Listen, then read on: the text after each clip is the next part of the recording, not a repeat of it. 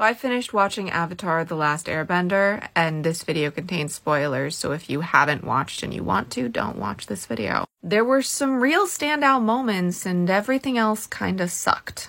First, I'd like to say that the runtime isn't actually much shorter than the animated series. The animated series is just a little over an hour longer.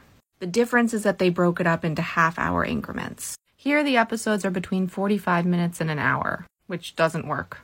And the weirdest part is I get mashing things up from different parts of the season. But why did they take a storyline that had to do with Toph's blindness and put it into this season when Toph isn't even in it? The Badger Moles are such a big integral part of her storyline. And to take that away from her if there ends up being a second season sucks. There's also no character development for basically any character except Zuko, who is phenomenal as is Iroh, though a lot less silly and fun loving. But at the end of the season, the relationship between Katara, Sokka, and Aang really matters. And it just didn't exist this time around. In fact, Katara was such a complex character in the animated series. Here, everything she does is because of a boy. How she gets better at bending is because of what boys say to her. She's not feisty, she's not sarcastic, she doesn't have a personality and neither does Aang. And I don't blame the actors, I blame the writing and the directing. I will say that Sokka is incredible. And they didn't actually remove his sexism, they just don't address it in the same way. They don't address anything in the same way. One thing Avatar did really well was show, not tell. We learned about the characters because of the visuals, because of their emotional response to something because of flashbacks. Here we're told what to think, we're told what happened and why it matters. We're also told things we shouldn't even know until season 3. There's just no heart.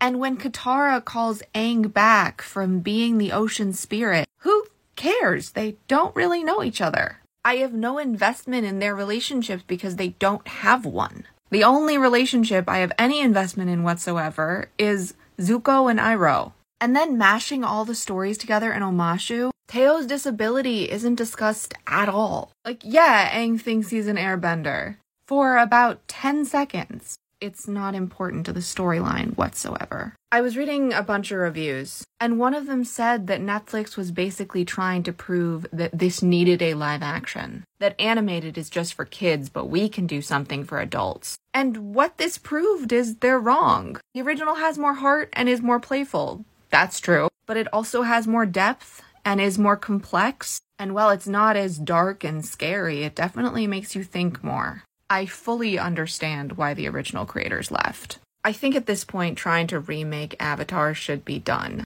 It is one of the best shows of all time, animated or otherwise. The acting, the direction, the writing, the visuals, all of it. And if it's the best of all time, it can't be made better, so people should stop trying.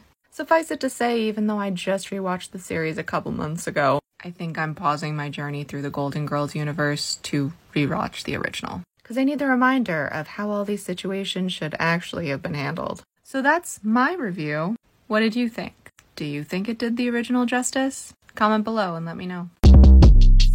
Short Cast Club